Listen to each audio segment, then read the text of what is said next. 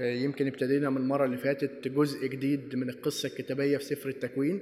اتكلمنا عن يوسف اتكلمنا عن تكوين 37 شفنا إزاي إن الإصحاح بينتهي إن يعقوب أب مخدوع آه، من خلال ولاده وعمال يرسي على ابنه المحبوب يوسف ويوسف المدلل الشاب اللي لسه في مقتبل العمر آه، إخواته خلعوه القميص بتاعه واتباع آه، ووصل لحد فوتيفار خصي مصر رئيس الشرط الحقيقة الإصحاح ال 39 بيدينا فصل جديد من قصة دايما متكررة. يمكن سيبنا خلاص فلسطين ورحنا مصر يمكن المكان اتغير يمكن المشاهد تتغير يمكن الشخصيات تتغير لكن يفضل الله الأب والراعي والمخلص والفادي طول الوقت معانا وعنايته مهما اتغيرت المشاعر مهما كنا كبار أو صغيرين مهما كنا في بلد دي أو في بلد دي مهما كنا بعاد أو قريبين لكن يفضل طول الوقت الله المعتني بينا يكتب تاني شابتر جديد مع يوسف ويكتب تاني شابتر جديد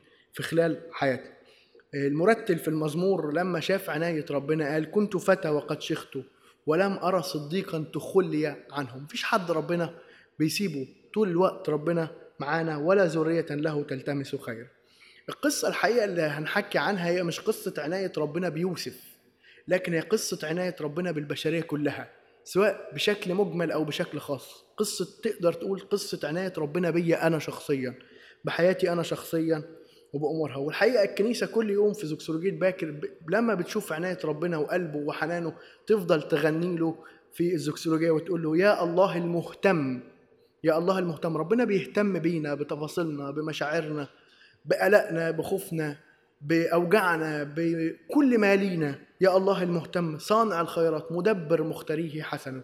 ربنا بيدبر حياتنا بكل خير. خطة ربنا حكيمة وجميلة وعظيمة زي ما هنشوف النهاردة من خلال قصة يوسف. الحقيقة النهاردة هنتكلم عن هنتكلم برضو في أربع مشاهد زي المرة اللي فاتت. هنتكلم عن آه، مشاهد في تكوين 39 وبعد كده في تكوين 40 القديس يوحنا ذهبي الفم بيعلق على تكوين 39 ويقول نقدر من خلال الإصحاح ده نشوف نعمة الله التي تعمل في الإنسانية وتطبيقات عملية للفضيلة. نعمة ربنا نشوفها بتعمل في الإنسانية وتطبيقات للفضيلة. هتكلم في خلال أربع مشاهد.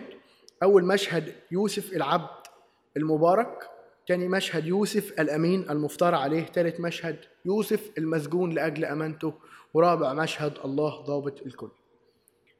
نقرا مع بعض لو تقروا من على الشاشة أو يكون معاكم الكتب المقدسة يكون مفضل تكوين 39 هنقرا من واحد لستة أول مشهد يوسف العبد المبارك أما يوسف فأنزل إلى مصر واشتراه فوتيفار خصي فرعون رئيس الشرط رجل مصري من يد الإسماعيليين الذين أنزلوه إلى هناك. وكان الرب مع يوسف فكان رجلا ناجحا. وكان في بيت سيده المصري. من أكثر الآيات اللي بنحبها ونركز عليها ونكتبها على مذكرات الامتحانات وقت الامتحانات وكان الرب مع يوسف فكان رجلا ناجحا. ورأى سيده أن الرب معه وأن كل ما يصنع كان الرب ينجحه بيده. فوجد يوسف نعمة في عينيه وخدمه فوكله على بيته ودفع إلى يده كل ما كان له وكان من حين وكله على بيته. وعلى كل ما كان له أن الرب بارك بيت المصري بسبب يوسف وكانت بركة الرب على كل ما كان له في البيت وفي الحقل فترك كل ما كان له في يد يوسف ولم يكن معه يعرف شيئا إلا الخبز الذي يأكل. مشهد يوسف دلوقتي بقى خلاص آه، ما بقيش هنشوف المشاهد كلها في حياة يوسف الوقت الجاي هي في مصر. سيبنا خلاص حبرون وشكيم ودوثان سيبنا أرض فلسطين كلها والمشاهد كلها تبقى في مصر في بيت فوتيفار في بيت السجن في الملك لكن إحنا خلاص بنتحرك في مكان تاني هو مصر. ربنا كان مع يوسف وابتدى يبارك فوتيفار بسبب يوسف وابتدت الغنى والمجد والكرامة تيجي في بيت فوتيفار بسبب يوسف. الحقيقة المشهد ده بالرغم إن يوسف كان عبد لكن عبوديته كانت فريدة. عبودية يوسف كانت فريدة من نوعها. يوسف كان حر في بيت أبوه وما كانش عبد. وطول الوقت كان حر حتى وهو عبد حتى هو في البيت تحت العبودية لكنه كان حر. القديس أمبروسيوس بيحكي بيقول العبيد المتضعون يمكنهم أن يقفوا على أرض المجد ونجد أن بركة الله لحقت فوتيفار في منزله وحقله بسبب يوسف. إزاي إن فكرة العبودية أو فكرة الحرية فكرة مرتبطة بالله؟ إزاي ناس كتير وإحنا من ضمنهم كلنا إحنا ملناش أسياد إحنا مش موجودين في بيت عبودية لكن ممكن نبقى مربوطين بقيود الشر ممكن تبقى الخطية هي اللي مقيدانا. على عكس واحد زي يوسف وعلى عكس ناس تانيين ممكن يبقوا في بيت عبودية. ممكن يبقى لهم سادة أرضيين لكن هم أحرار من نفسهم. قديس آه، بطرس في رسالته الثانية الإصحاح الثاني بيحكي عن الناس اللي هم زينا كده عايشين أحرار لكن مسيطر عليهم من الشهوات بتاعتهم ومن الخطايا.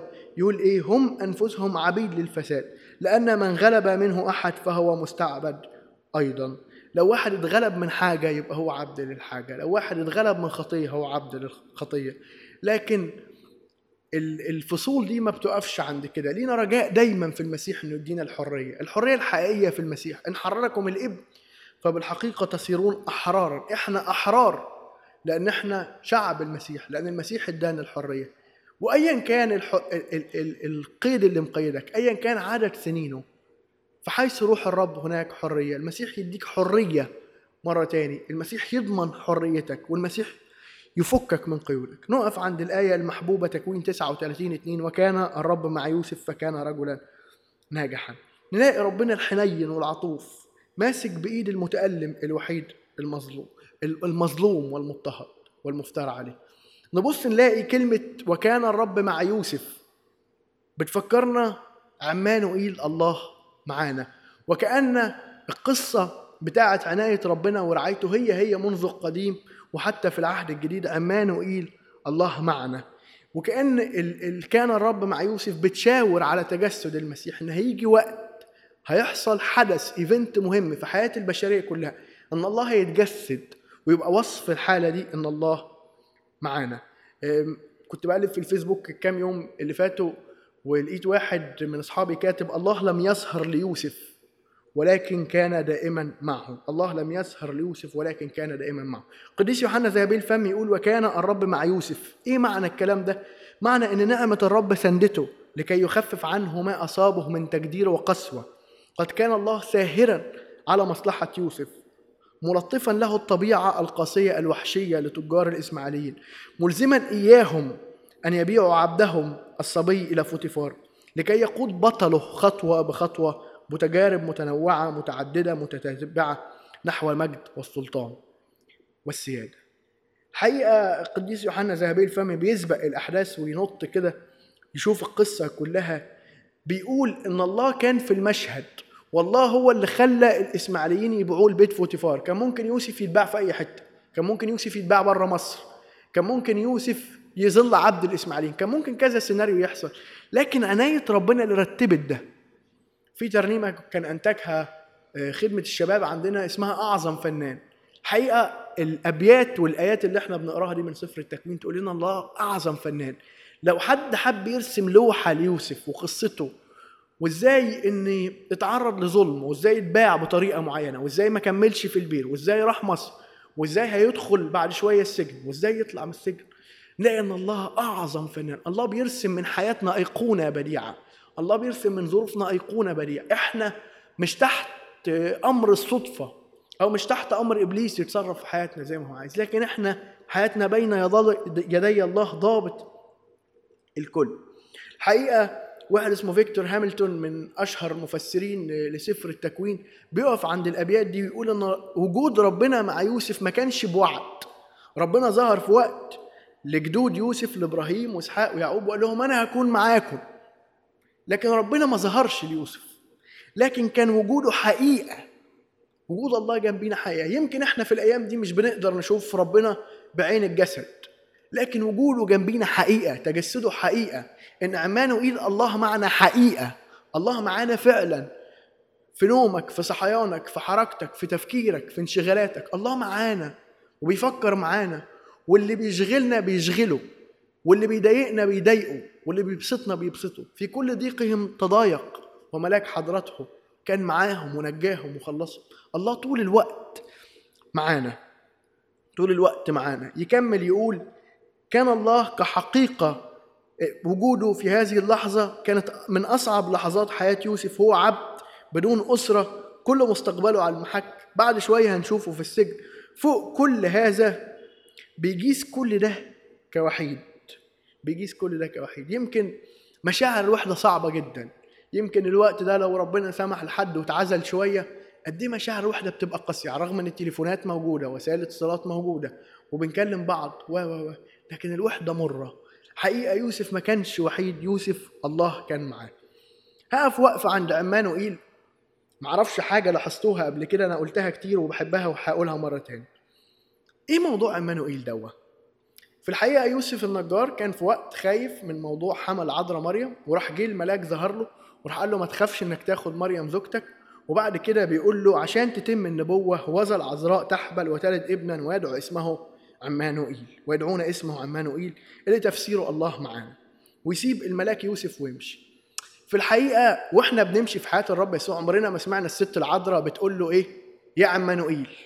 أو عمرنا ما شفنا الكتاب بتوع البشاير الإنجليين بيقولوا إن عمانوئيل راح الحتة الفلانية لدرجة إن لفظ عمانوئيل جه في العهد الجديد مرة واحدة وجه في العهد القديم مرتين. طب هو الملاك كان بيضحك كده على يوسف يقول له إن في حد اسمه عمانوئيل وهو ما تسماش عمانوئيل أو يوسف غلط واتلخبط وسموه يسوع إيه حكاية عمانوئيل؟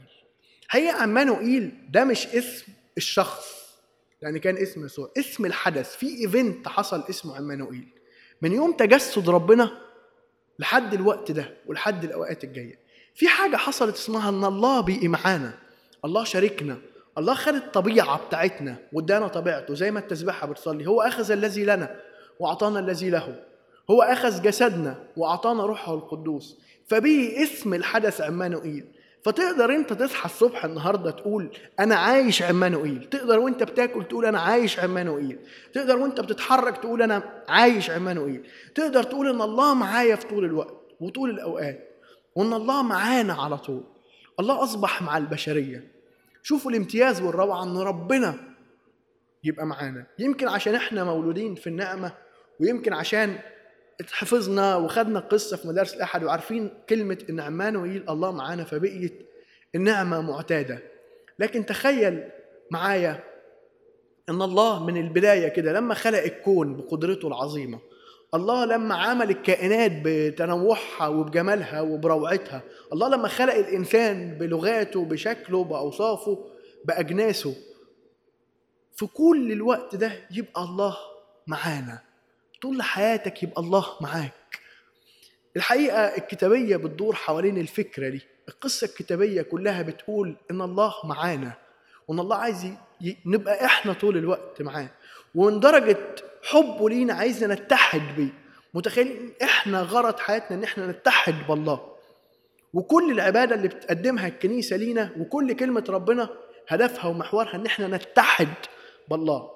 نتحد بالله. عارفين كلمة عهد؟ إن إحنا بنقول إن إحنا عندنا العهد القديم والعهد الجديد. عهد هي جت في العبري باسم ברית أو بمعنى ברית.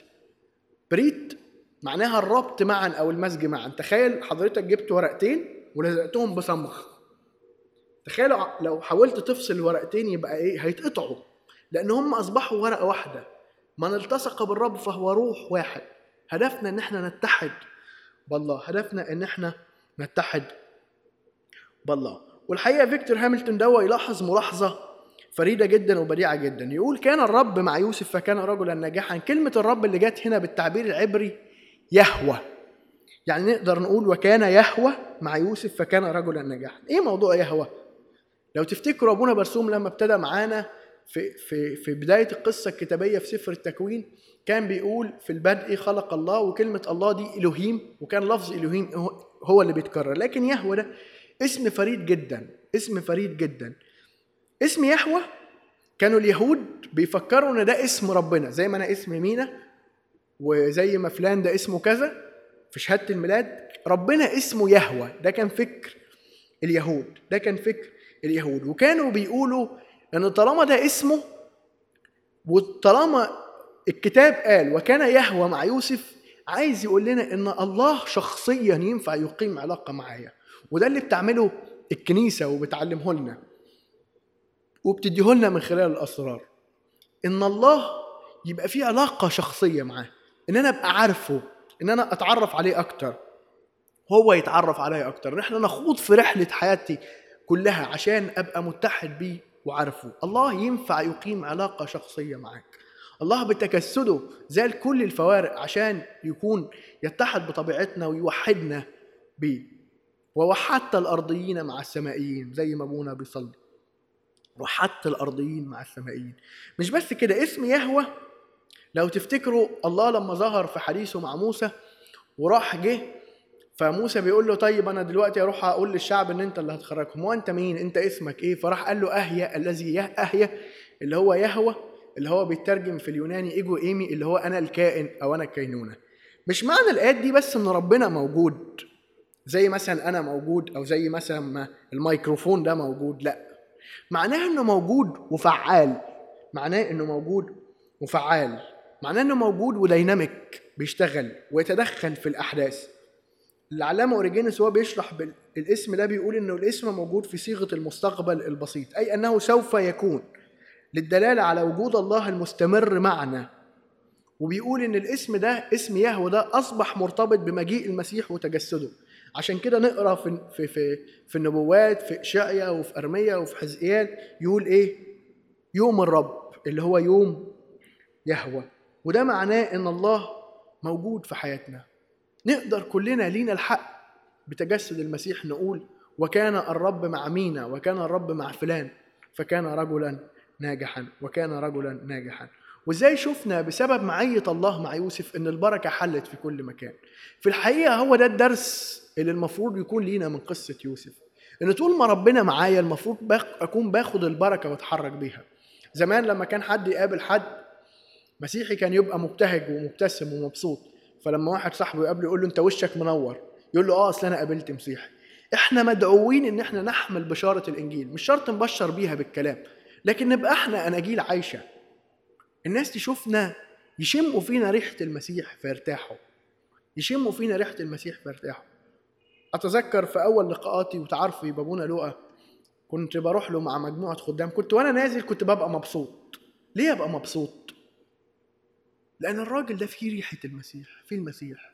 فلما كنت بشوف المسيح كنت بقى مبسوط. كان ممكن نبقى في لقاء بنعرض عليه حاجة الخدمة وهو يقول بالبركة.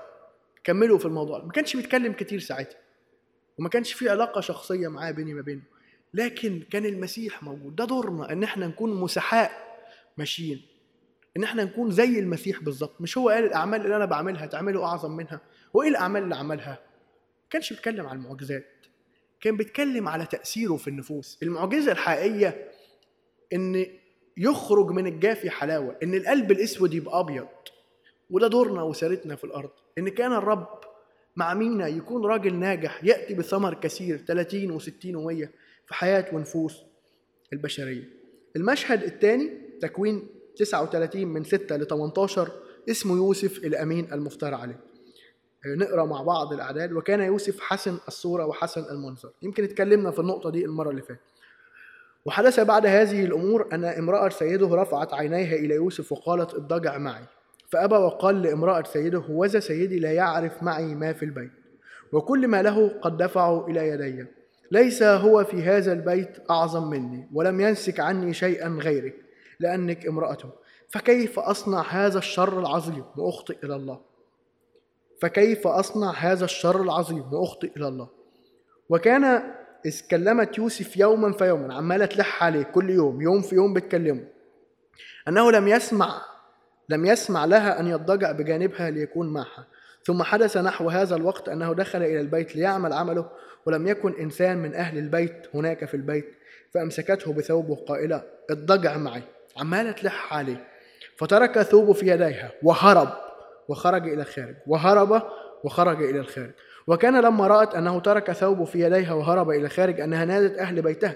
وكلمتهم قائلا انظروا قد جاء إلينا برجل عبراني ليلاعبنا دخل إلي ليضجع معي فصرخت بصوت عظيم وكان لما سمع لما سمع إني لما سمع أني رفعت صوتي وصرخت أنه ترك ثوبه بجانبي وهرب وخرج إلى خارج فوضعت ثوبه بجانب فوضعت ثوبه بجانبها حتى جاء سيده إلى بيته فكلمته بمثل هذا الكلام قائلة دخل إلي العبد العبراني الذي جئت به إلينا ليداعبني وكان لما رفعت صوتي وصرخت أنه ترك ثوبه بجانبي وهرب إلى الخارج. مشهد كلنا عارفينه وأبيات سمعنا فيها تأملات كتير. إزاي يوسف كان في البيت وكانت عمالة تلح عليه يوم في يوم لحد ما جيت في مرة مسكته جامد وقالت له يلا اتضجع معايا يلا, يلا نمارس الخطية. راح يسجل الكتاب فترك ثوبه في يديها وهرب وخرج إلى الخارج وبعد كده افتري على يوسف. وكان يوسف حسن الصورة وحسن المنظر. زي ما قلت لكم كل آباء الكنيسة بلا استثناء قالوا إن جمال يوسف دوة ما كانش عبارة عن إنه شكله حلو لكن أبوه حبه لأن نعمة ربنا والفضيلة وحب يوسف للفضيلة هو اللي اداله جمال. ما كانتش التجربة الحقيقة بسبب جمال يوسف بس لكن أبونا المقاري في تفسيره بيقول إن امرات فوتيفار دي عملت زي الحية القديمة اللي راحت تزن زمان على حواء وعمالة تقول لها الشجرة حلوة جيدة للأكل وشهية للنظر وزي ما اشتهت حواء الشجرة هكذا رفعت امرأة فوتيفار عينيها إلى يوسف فالتهبت بالشهوة نحو لقد كان ذلك بفعل إبليس الساكن فيها. وكأن القصة بتاعتنا مع إبليس قصة بتتكرر. طول الوقت هو بيعرض علينا منتجاته. طول الوقت هو بيقول لك اعصي ربنا. طول الوقت بيقول لك هو خالف. لكن يوسف كان بطل في المشهد ده وقبل إنه يضطهد وقبل إنه يتسجن وقبل أي حاجة تحصل له في سبيل إنه ما يدنسش هيكل ربنا اللي هو جسده اللي هو نفسه. والحقيقة ما كانش وقتها في ناموس مكتوب. ما كانش في وصية بتقول لك لا تقتل لا تزني لا تشهد بالزور. ما كانش في ناموس مكتوب لكن كان الناموس مكتوب في قلبه.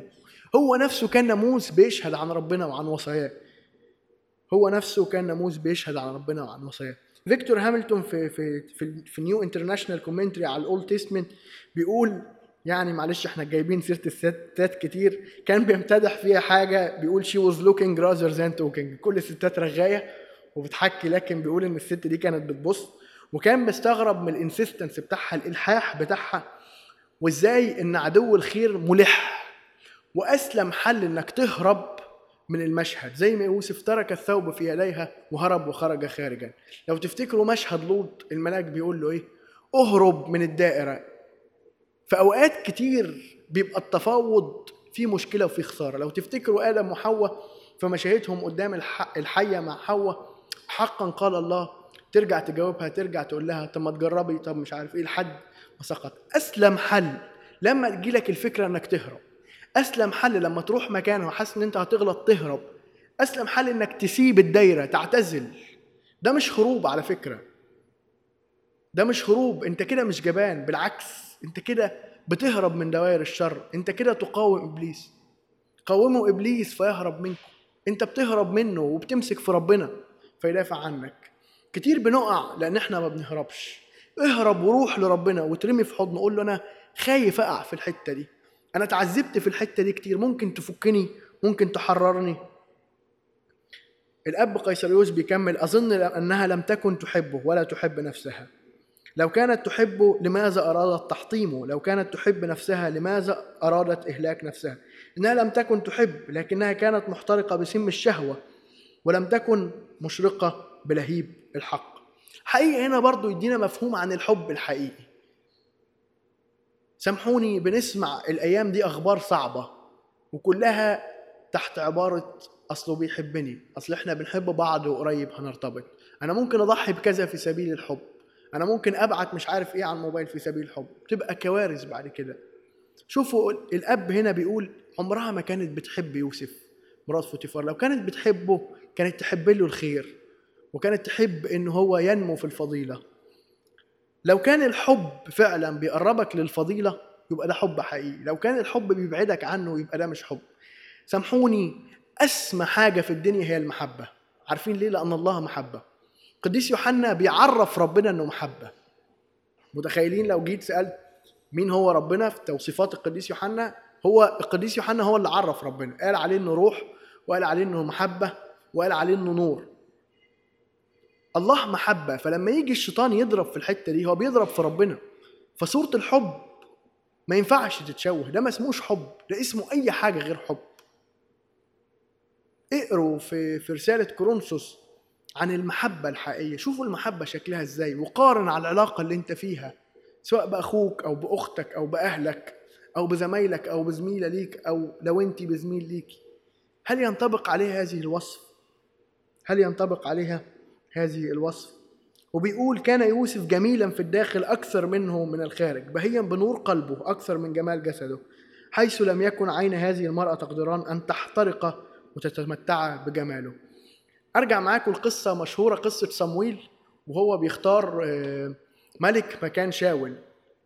في صمويل الأول آه، أعتقد الإصحاح ال 16 أو ال 17 جه ربنا قال لصمويل أنا رفضت شاول من الملك روح لبيت يسى البيت لحمي واختار إيه؟ ملك. أعتقد إنها أكتر ليلة صلى فيها صمويل في حياته. الملك اللي جاي لو ملك كويس الشعب هيبقى كويس. ده رقم واحد. رقم اتنين وضع صمويل خطير جدا. رايح يملك ملك وشاول موجود. المهم صمويل راح بيت يسى البيت لحمي طب أعمل إيه؟ روح قول إن أنا مقدم ذبيحة وخلي يسى يشترك. وراح جه أول شاب كده الياب وهو داخل فصمويل شافه طول بعرض. فقال إيه هو ده الرب وهو ده مسيحه. راح ربنا قال له إن الإنسان بينظر إلى العينين أما الله ينظر إلى القلب. هو أنت قلبك شكله عامل إزاي؟ أبونا بيقف في القداس وبيسأل سؤال صعب جدا. بيسأل المؤمنين بيسألنا أين هي قلوبكم؟ فإحنا بنرد نقول له هي عند الرب. من فضلك وأنت بتصلي القداس وأبونا بيقول الكلمة دي. وقف شوية وفكر هو أنا قلبي فين؟ لو قلبك قدام ربنا اشكره ان قلبك معاه. وصلي له إنه يحفظ قلبك في الحتة دي زي ما حفظ قلب يوسف. يوسف كان جميل من الداخل ما كانش جميل من الخارج. ما تاخدش بالعيون ما تاخدش بالمناظر خد بالقلب. الله ينظر إلى القلب. يا ابني أعطيني قلبك. والقلب في مفهوم المسيحي الأرثوذكسي هو باطن الإنسان وتفكيره. هو كلك كده على بعضك. يا ابني أعطيني قلبك وزي ما أبونا بيقول أين هي قلوبكم؟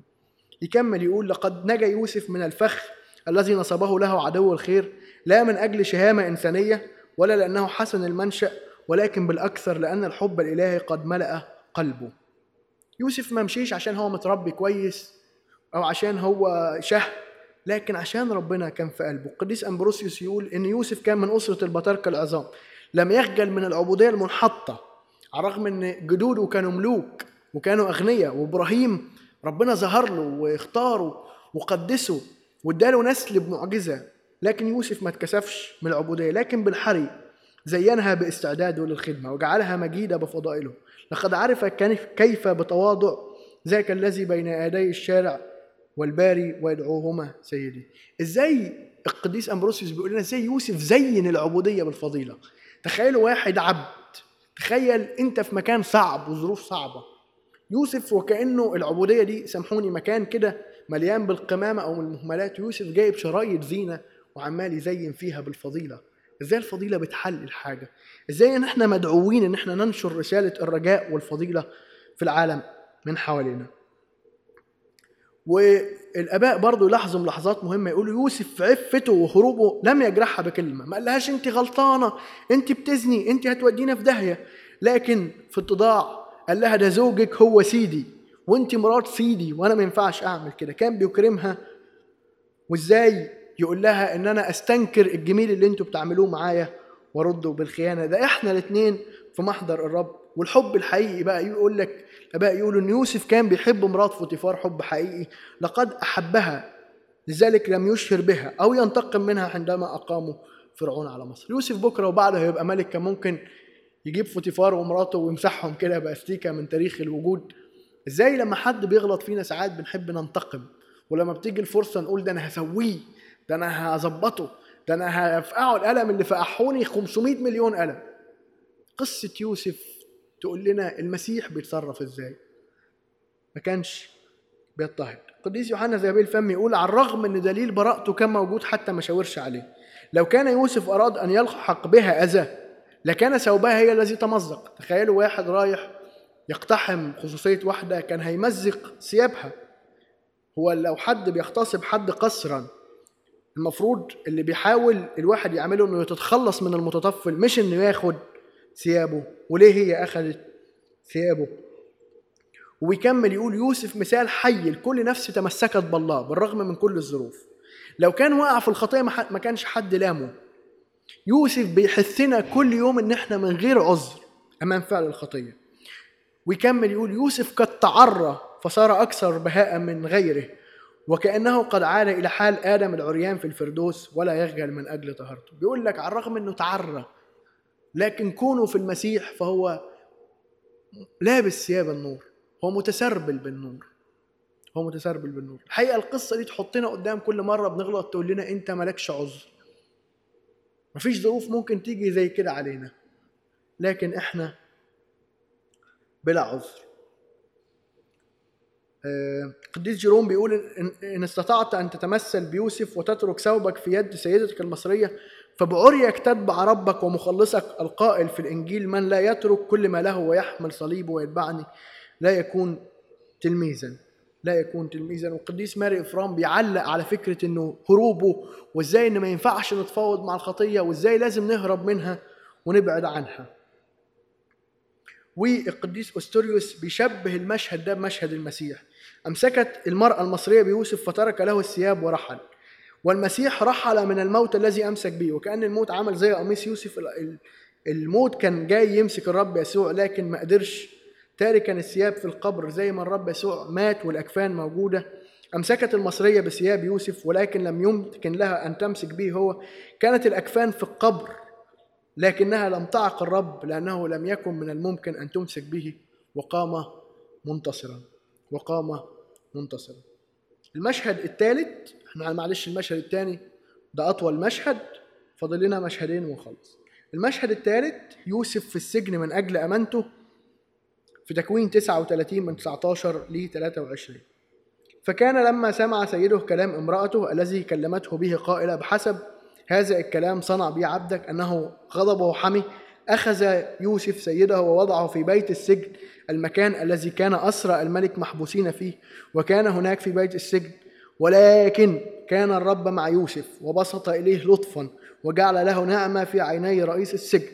فدفع رئيس بيت السجن إلى يوسف جميع الأسرى الذين في البيت وكل ما كانوا يعملون هناك كان هو العامل ولم يكن رئيس بيت السجن ينظر شيئا البتة مما في يده لأن الرب كان معه ومهما صنع كان الرب ينجحه. وكأن القصة بتاعت فوتيفار بتتكرر المكان يتغير هو هنا عبد هنا سجين لكن وجود الله معاه هو اللي بيفرق المشهد هو اللي بيخلي المشهد مختلف. فوتيفار في البيت ما يعرفش حاجة عن البيت.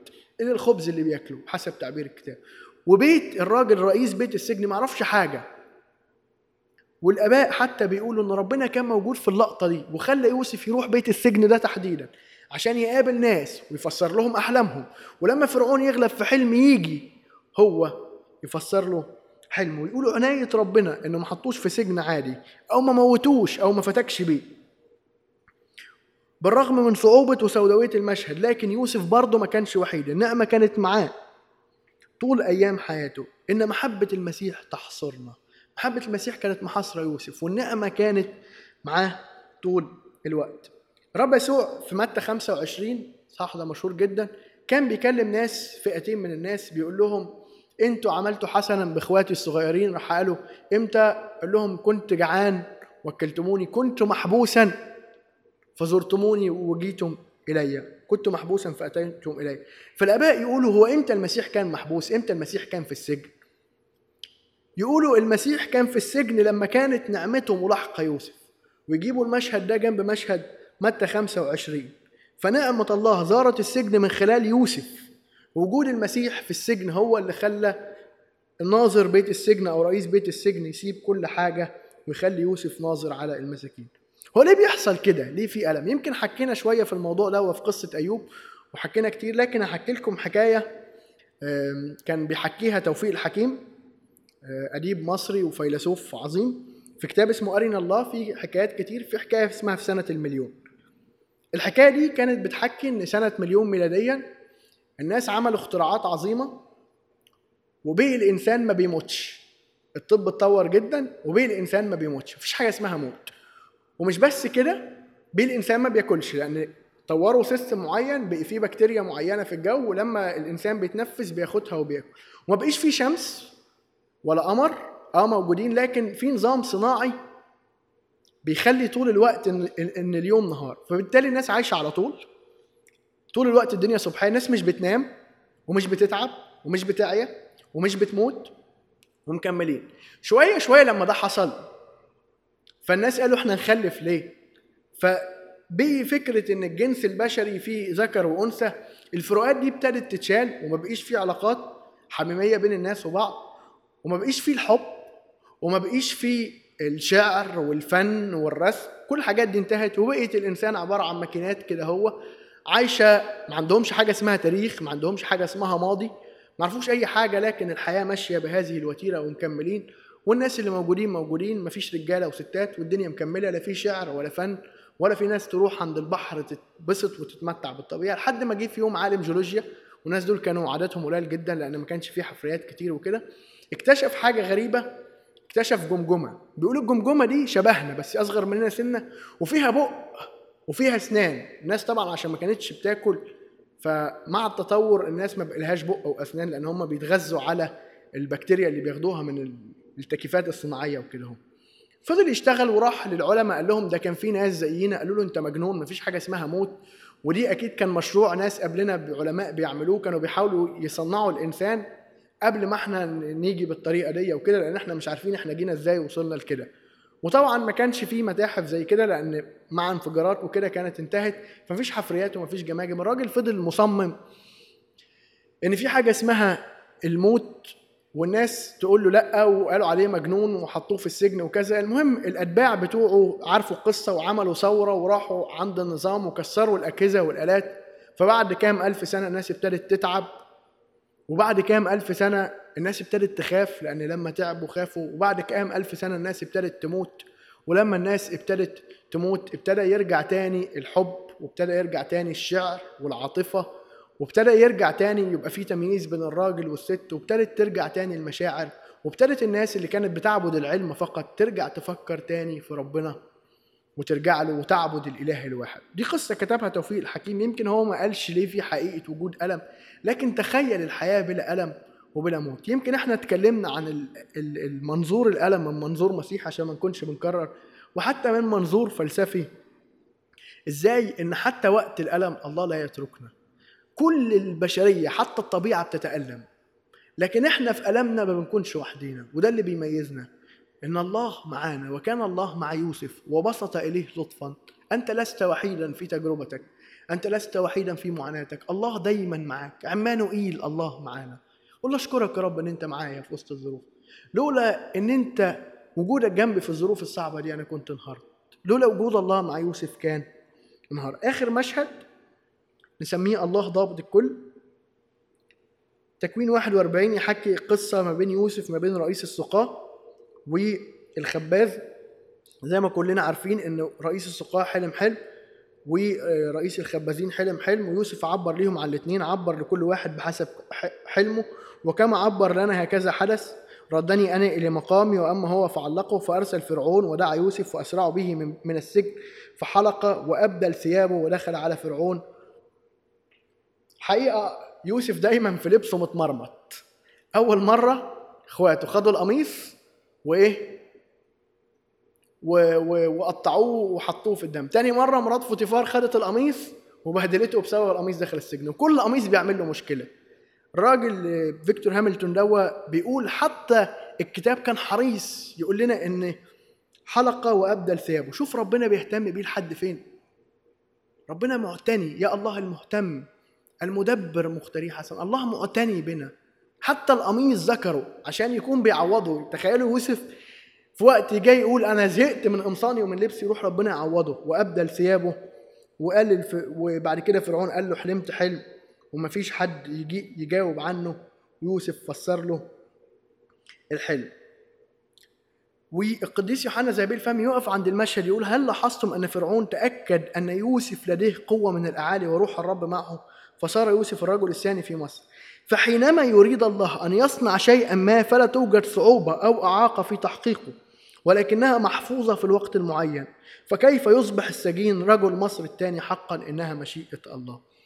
الحقيقة زي ما قلت لكم لازم تبقى العقيدة هي اللي بتأثر نفكر إزاي مش العكس. الحقيقة وجود الله ضابط الكل يخليني مطمن وعندي سلام. ربنا يقدر يعمل المستحيل في لحظة بحسب مشيئته. مفيش إعاقة لده. كل اللي محتاجه مننا إن إحنا نؤمن إنه موجود ونؤمن إنه يقدر ويستطيع يعمل. كنت بحكي مع واحد من أصحابي الوقت اللي فات كان تعب شوية وسخن وكده وجات له الأعراض ونزل عمل تحاليل وتوتر. فبطمن عليه فبيقول لي أنا في أول يوم تعبت وتوترت. طب مراتي طب عيالي طب أبويا وأمي طب أصحابي طب الدوائر المخالطة بيهم. قال لي دماغي كانت هتنفجر من التفكير.